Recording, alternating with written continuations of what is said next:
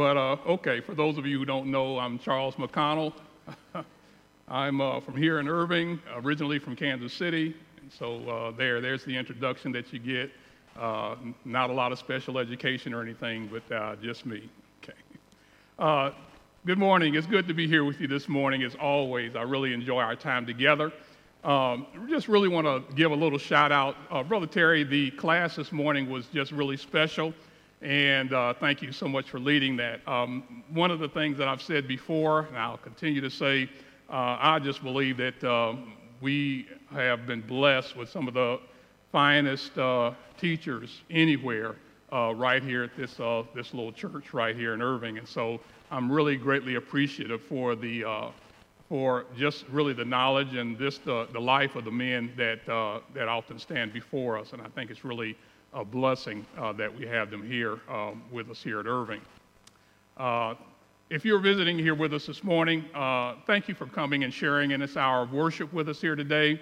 Uh, just really a blessing to have you with us, and certainly hope that you'll be blessed by your time here uh, with us as well. Uh, just really appreciate our praise team always just for leading us in our, in our time of worship and praise. Really special. I always enjoy the song, uh, Oh, praise the name of the Lord our God. Uh, we will praise his name. For endless days, we will praise his name, the Lord, the Lord our God. And I just really enjoy that. and just really so greatly expresses just the praise and honor that the Lord our God is due. And we certainly hope and pray that we can do that here uh, at the Irving Church. Um, I'm going to tell you a little something about the PowerPoint.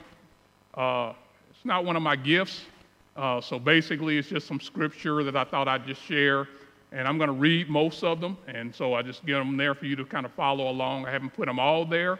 But if you'll turn to Exodus chapter 19, that's going to be the basis of our sermon today. And if you'll turn there, and then whatever ones other than that, I think I probably put them in the uh, PowerPoint for you as well.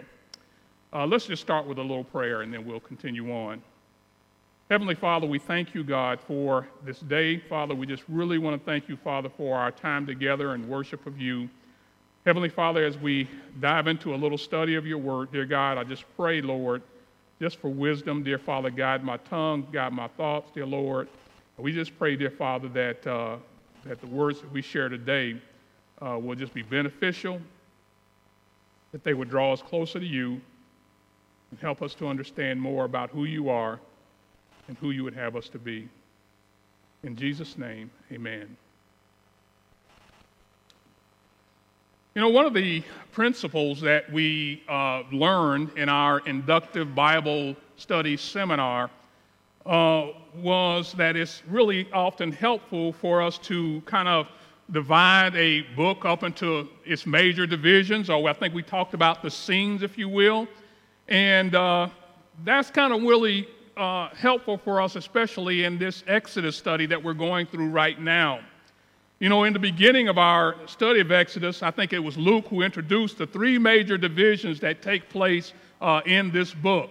Uh, chapters 1 through 18 are the liberation, or really kind of focus on the liberation of the people of Israel, the rescue, if you will, from Egyptian slavery. Uh, chapters 19 through chapters 25 are going to kind of really begin to focus on the covenant and the giving of the law. And then chapter 25, all the way through the end, uh, talk about really focus on the building of the tabernacle and the worship of God, how the children of Israel are going to direct their worship of Almighty God. Well, this morning we're going to begin to focus on this second major division, beginning with chapter 19. We're going to begin to talk about the covenant. When, after a journey that has lasted about two months, Israel arrives at Mount Sinai. That's what we're going to be talking about this morning. Now, Mount Sinai, or is often called Mount Horeb, is often regarded as one of the most significant landmarks in Scripture. Uh, even before the events here in chapter 19, back in chapter 3, you remember that God appeared to Moses at Mount Sinai in a burning bush. And it was there where God called Moses to lead the children of Israel. And then in 1 Kings chapter 18, the prophet Elijah uh, there he challenged uh, 450 prophets of Baal to a contest, if you will, to see whose God, whether the Lord God or Baal, would answer by fire. And of course, we know how that turned out. Anytime God is challenged, God is going to show up in a mighty way, and he did so in 1 Kings chapter 18. And then in the following chapter, in 1 Kings chapter 19, uh, Elijah hid himself in a cave on Mount Sinai from the wicked queen Jezebel. And of course, it was there where the Lord spoke to Elijah, the Bible tells us, in a still small voice. Mount Sinai is also uh, referenced a couple of times in the New Testament in Galatians chapter 4 and also in Hebrews chapter 12, which we'll talk about just a little bit later on in our talk. And so, Mount Sinai, once again, and it's also referred to as the mountain of God. We see it referred in that way also in Scripture. We see that it's a very significant landmark in the Bible. Now, one of the points that has been made several times throughout our study is that prior to the events in Exodus, it seems like the people of Israel uh, really didn't have an experiential knowledge of God. They really didn't know who God was. They'd been in slavery in Egypt for 400 years, and it seems as though God had basically been silent during that period. But now God has introduced himself in a very powerful way to the people of Israel. Uh, he's freed them from slavery by a series of plagues upon the Egyptians. Uh, he destroys the Egyptian army in the Red Sea. He guides the people of Israel with a pillar of fire by day and a pillar of cloud by night. Uh, he feeds them with manna from heaven, and he gave them water from a rock. He gave them uh, a victory in battle against the Amalekites. And so we see that in each of these events, God has very powerfully and wonderfully uh, introduced himself to the people of Israel. And now, after this journey of about two months, he has led them to the base of Mount Sinai, which is where we're going to start this morning. Now, the Bible tells us, uh, beginning in verse 1, uh, the Bible says, well, let's just start in verse 3. Uh, it says, While Moses went up to God, the Lord called to him out of the mountain, saying, Thus you shall say to the house of Jacob, and tell the people of Israel, You yourselves have seen what I did to the Egyptians, and how I bore you on eagle's wings and brought you to myself. Now, therefore, if you will indeed obey my voice and keep my covenant, you shall be a treasured possession among all peoples, for all the earth is mine. And you shall be to me a kingdom of priests and a holy nation. These are the words that you shall speak to the people of Israel. God, in these words here, He offers to the Israelites the opportunity to enter into a covenant with Him. He reminds them of how He rescued them from Egypt. And He says that I brought you to myself.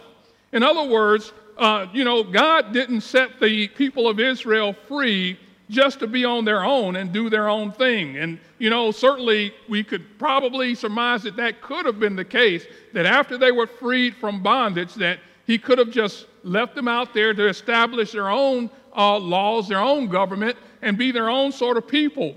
But the Bible says that he brought them to himself.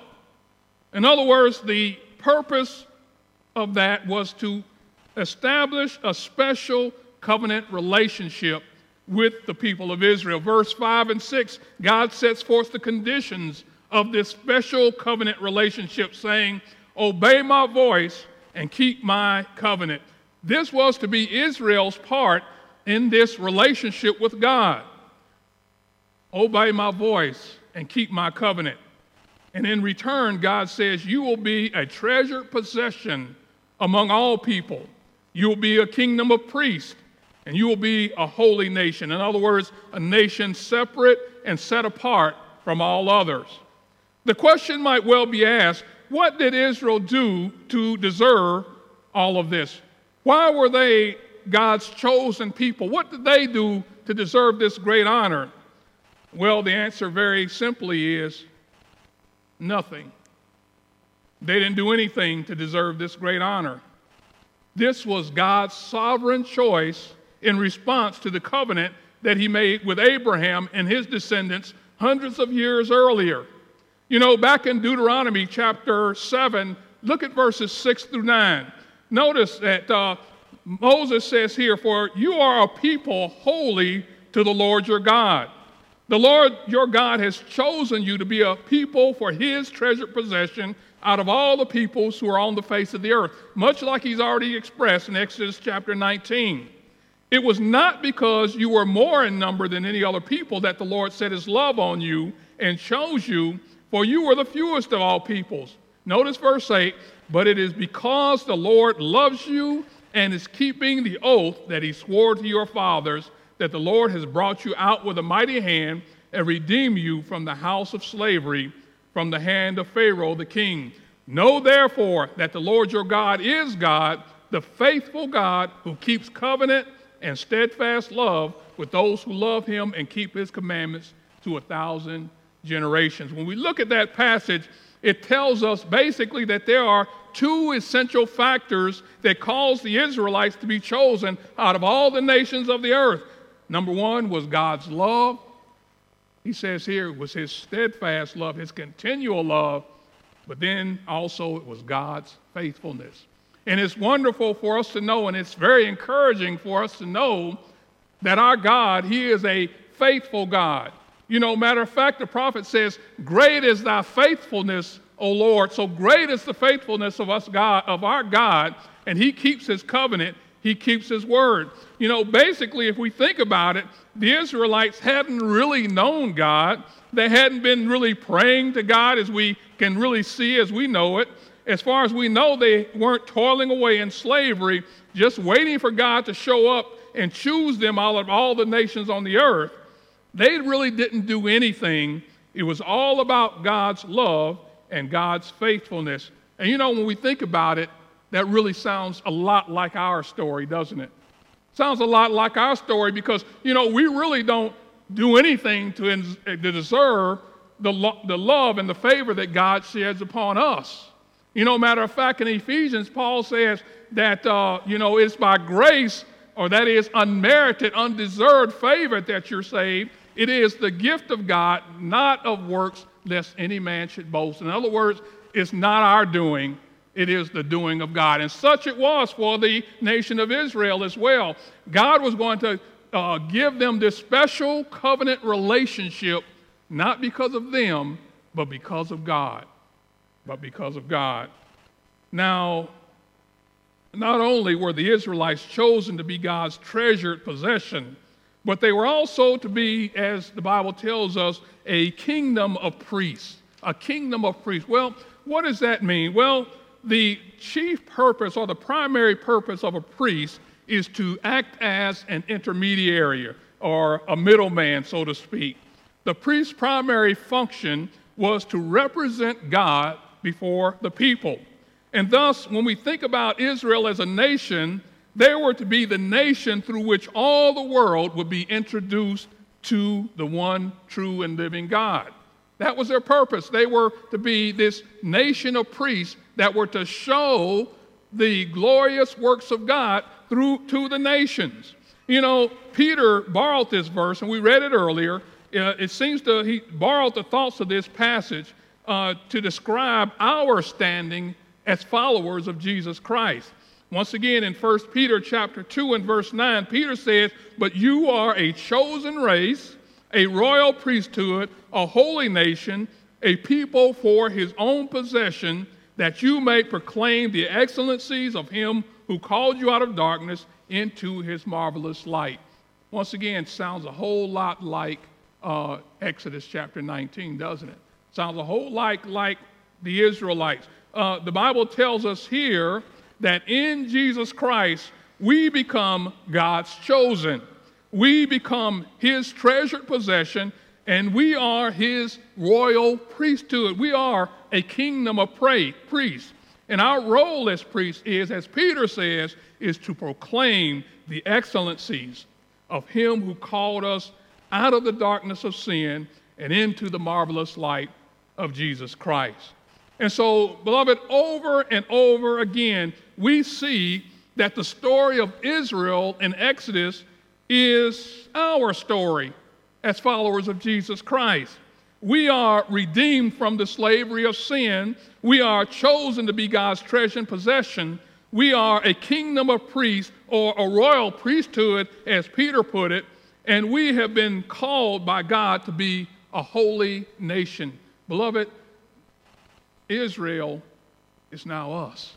Israel is now us. And so today, if you are in Jesus Christ, you are the Israel of God. You don't have to be born Jewish, uh, nor do you have to uh, become a convert to Judaism.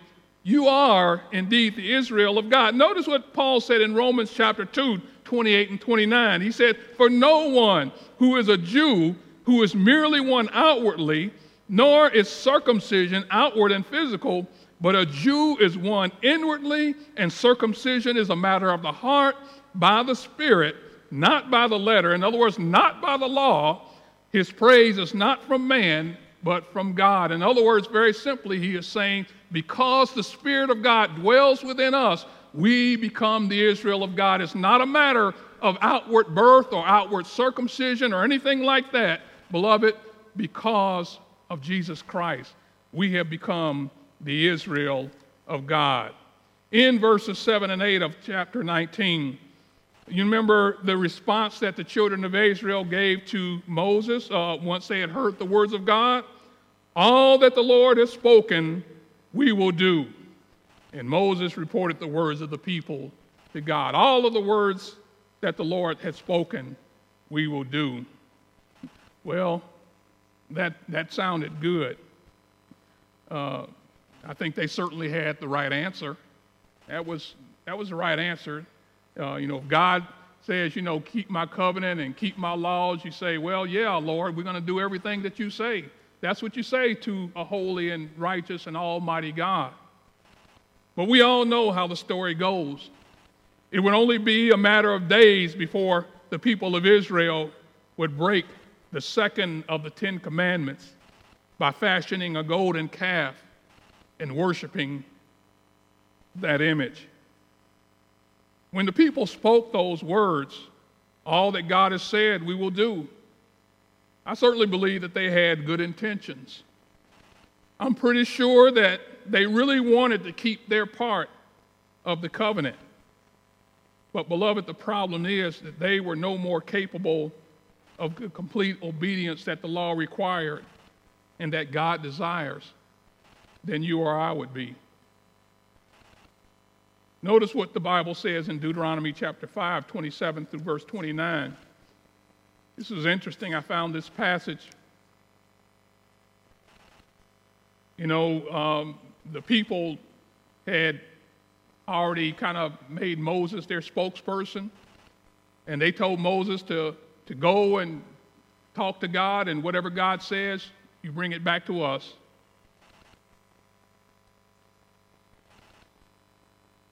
So, Deuteronomy 5, verse 27 Go near and hear all the words that the Lord our God will say, and speak to us all that the Lord our God will speak to you, and we will hear and do it. And once again, they said, Yeah, we'll listen and we're going to do it.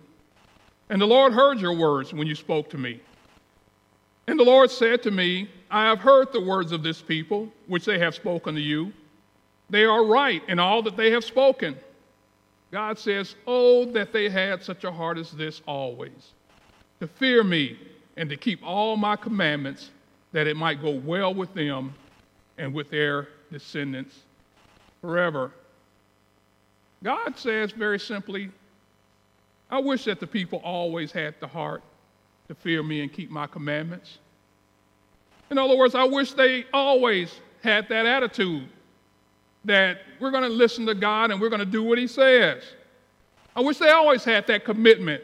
They always had that zeal, that strong desire to keep all of my commandments. God said, oh, that they had a heart to do that. You see, obedience is a matter of the heart. It really is, isn't it? Because, you know, there's a couple of ways that we can obey anybody. We can either do it willingly because it's in our hearts to do that, or we can do it because we're forced to do it. The Israelites worked for the Egyptians because they had no choice. They obeyed the Pharaoh because they had no choice. Well, now they got a choice. They can obey God if their heart is right, if it's in their heart to obey God. And you know, sometimes that's really the case with us as well. There, the Israelites were no different from us because sometimes, you know, our heart is weak. I know that's the case with me. Sometimes my heart is stubborn. Sometimes my heart is selfish. Sometimes I have a greedy heart.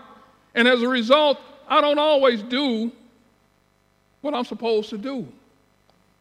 And so it was with the Israelites. They didn't keep that commitment that they were going to always keep God's commandments. And so, beloved, it's like I said before, their story is our story. Notice what Paul said in Romans chapter 7, uh, verses 21 through 23. Paul said, So I find it to be a law that when I want to do right, evil lies close at hand. He said, For I delight in the law of God in my inner being, but I see in my members another law waging war against the law of my mind and making me captive to the law of sin that dwells in my members. Now, essentially, what Paul is saying is something that we all have kind of struggled with in the past. I want to do right, but sometimes I do wrong because sometimes the flesh is strong and sometimes it just wages war within my, within my spirit. That's really what happens to us. And so, and I think we believe that that's exactly what happened with the children of Israel. They probably wanted to keep God's law. They really intended at that point in time to keep their commitment, to do everything that God said, but it just didn't work out that way. Paul describes a condition prior to a deliverance from sin through Jesus Christ. And I want us to understand that, that Paul is describing the condition before Jesus Christ. This is a before and after picture. You know, like you see sometimes on the commercials, there's a before and after. Before, look, before looks pretty bad, doesn't it? Before the cosmetic surgery, before the cleanup happens, and then after everything starts to look pretty good. And you know, here's the after for us. In Romans chapter 8, uh, Paul says, Therefore, there's therefore now no con- condemnation for those who are in Christ Jesus. That's the after. There is no condemnation for those who are in Christ Jesus, for the law of the Spirit of life has set you free in Christ Jesus from the law of sin and death.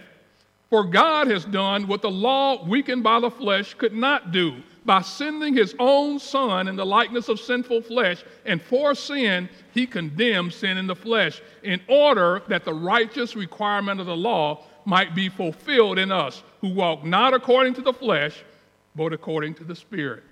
You know, it just seems like in every case, when mankind has had a problem, when there's been an issue that mankind very simply couldn't overcome, God steps in and God makes it right, doesn't He? For God has done what the law, weakened by the flesh, could not do. God stepped in and He gives us an answer to our sin problem. Get back to Exodus 19 and 9 through 15. The Bible says that when Moses told the words of the people to the Lord, the Lord said to Moses, Go to the people and consecrate them today and tomorrow, and let them wash their garments and be ready for the third day. For on the third day the Lord will come down on Mount Sinai in the sight of all the people, and you shall set limits for the people all around, saying, Take care not to go up into the mountain or touch the edge of it. Whoever touches the mountain shall be put to death.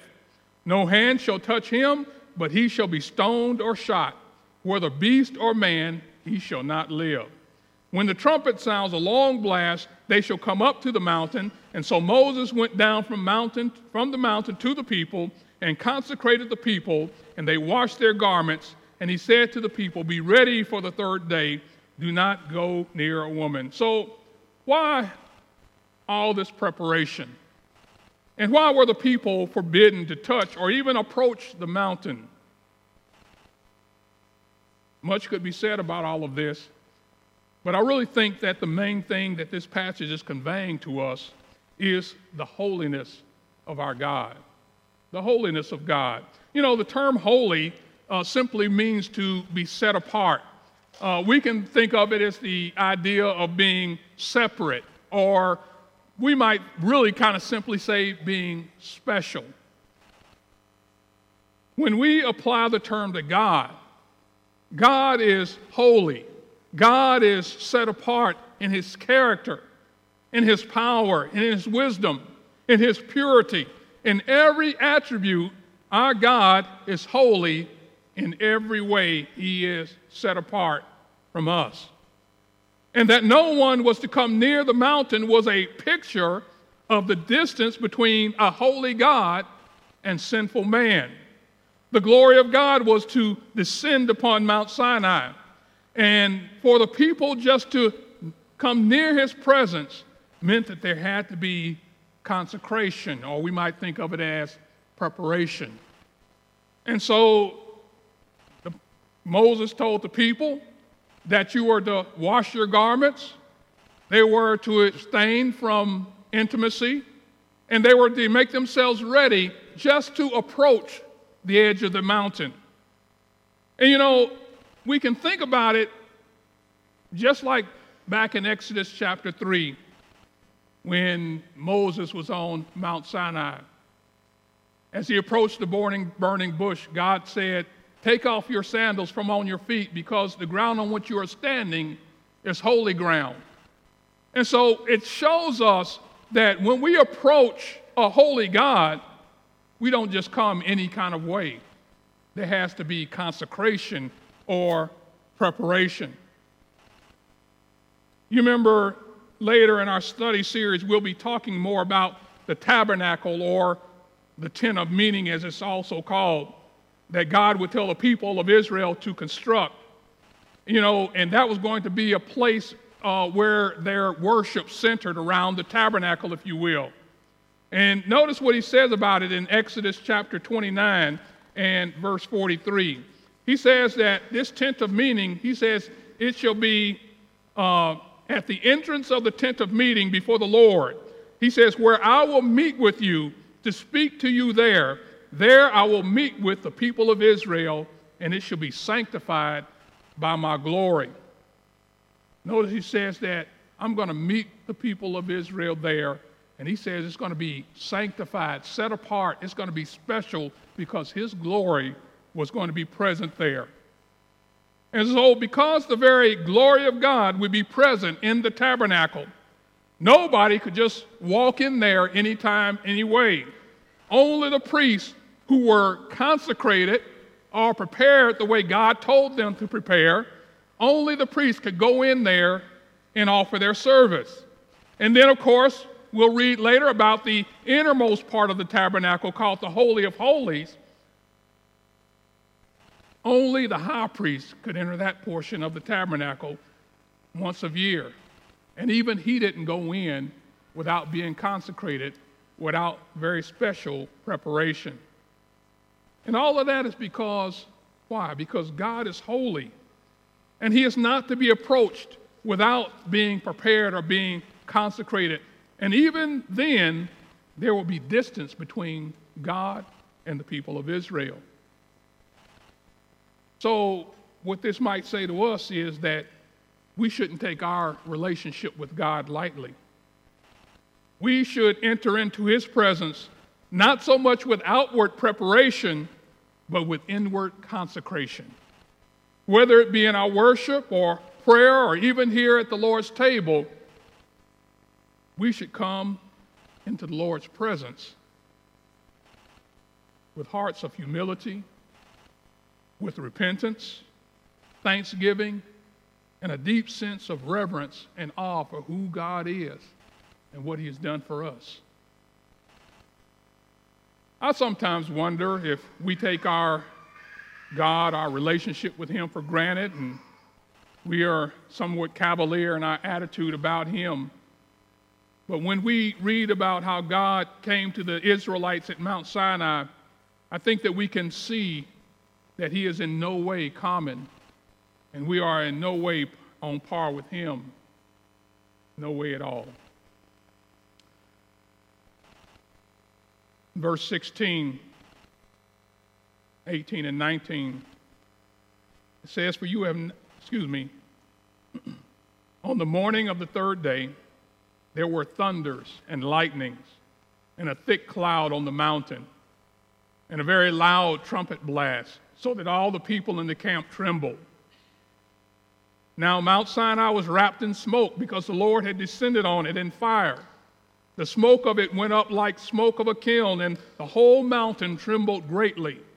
And as the sound of the trumpet grew louder and louder, Moses spoke, and God answered him in thunder. You know, I can only imagine what the Israelites experienced that day. The Bible tells us there was a trumpet blast that grew louder and louder and louder. There was powerful thunder and lightning, a dense dark cloud of smoke that encompassed the entire mountaintop. You know, I think about that and I think about how that must have appeared and and what they might have thought of God on that particular day. You know, I often hear people tossing around the adjective awesome, you know, just so casually, and anymore, everything is awesome. And matter of fact, that word has really just kind of lost its true meaning. I was just thinking about uh, a couple of years ago when I was still working. You know, we were in the hangar and I was working at the front of the airplane, and there's all kind of hoses and cords that run through there uh, that support, you know, the work on the aircraft. Well, this little cleaning lady, she comes and she's uh, wanting to cross all of this stuff, and she's got this cart with her cleaning supplies in it. And because of the cords and hoses and things like that, she can't cross there. She would have to walk all the way around the aircraft to get to the other side. Well, me and a, a coworker were working there, and so we just we saw her coming, and so we picked up the hoses and stuff like that, and so she could just walk through with her cart. And she turned around and said, You guys are awesome. I said, Really? I mean, that was my thought. Awesome. I mean, you know, it was just common courtesy. That's not awesome. God is awesome. What happened at Mount Sinai, that was awesome. But what we did was nothing, it was just common courtesy. But that's just kind of the way it is anymore. We just toss that word around like it's nothing. And here in Exodus chapter 19, he God just really gives us a glimpse. This is just a glimpse of just how awesome he is by descending on the top of the mountain in just a powerful, powerful display of who he is and what he can do. And because he is holy, because he is God, and he is not to be taken lightly, he says, Nobody come close. Don't come close. You prepare yourselves, you get ready, you sanctify yourselves just to get close, but don't touch it. Don't even come near the edge of it. I want to close this morning just by briefly looking at a few verses in Hebrews 12 because I think it's significant uh, Terry talked a little bit about it in his class this morning, but throughout the Hebrew letter, the writer is contrasting the old covenant that God made with the people of Israel and the new covenant that is ratified by the blood of Jesus Christ. That is the covenant that we live under here and now. He wants those Christians to whom he's writing to know that the new covenant offers a better priesthood a better high priest who offers better sacrifices, and the new covenant offers better promises than the old covenant that the children of Israel made with God at Mount Sinai.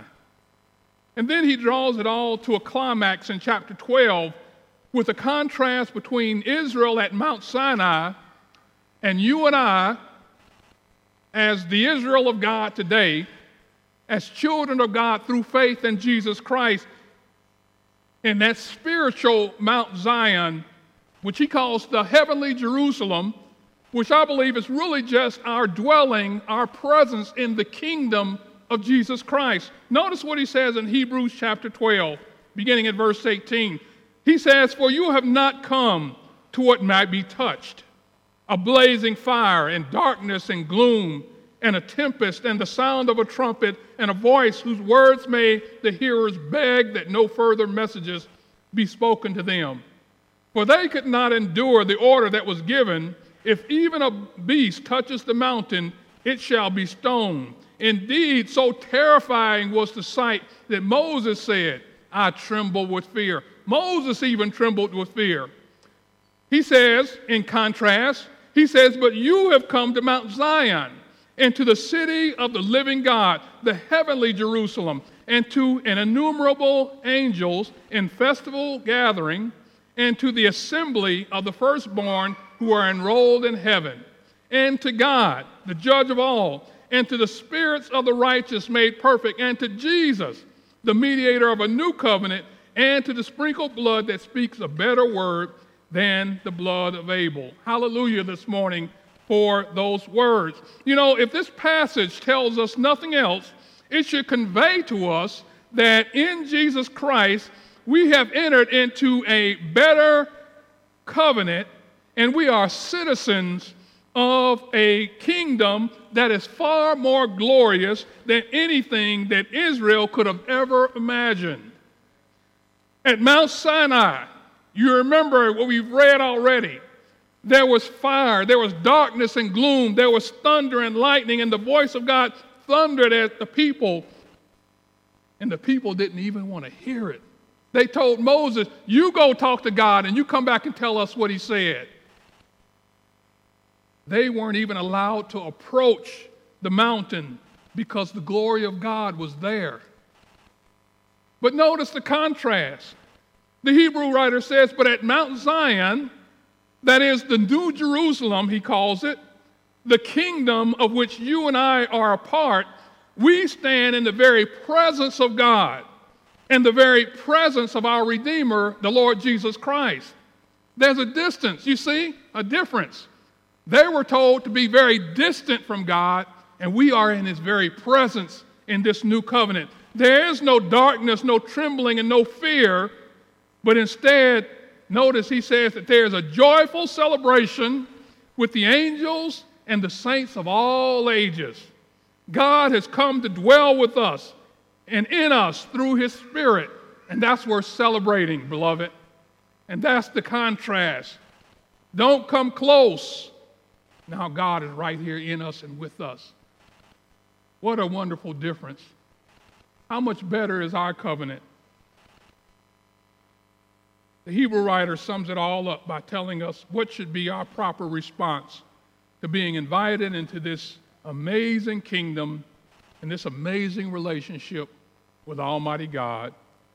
Hebrews 12, 28, and 29, the writer says, Therefore, let us be grateful for receiving a kingdom that cannot be shaken, and thus let us offer to God acceptable worship with reverence and awe he says, For our God, He is a consuming fire. He's the same God, just as powerful. He's still just as consuming fire now as He was then. Oh, but our covenant is so much better, and the relationship is so much better because of what Jesus has done. Lessons yours. Thank you so much. God bless you.